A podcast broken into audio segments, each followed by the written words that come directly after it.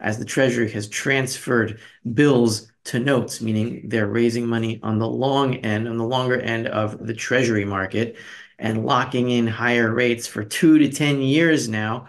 And since less bills are coming to the market, less reverse repos are draining, but the dollars are draining from somewhere else because it's a zero-sum game. fifteen countries in Europe are in recession, including the euro area as a whole.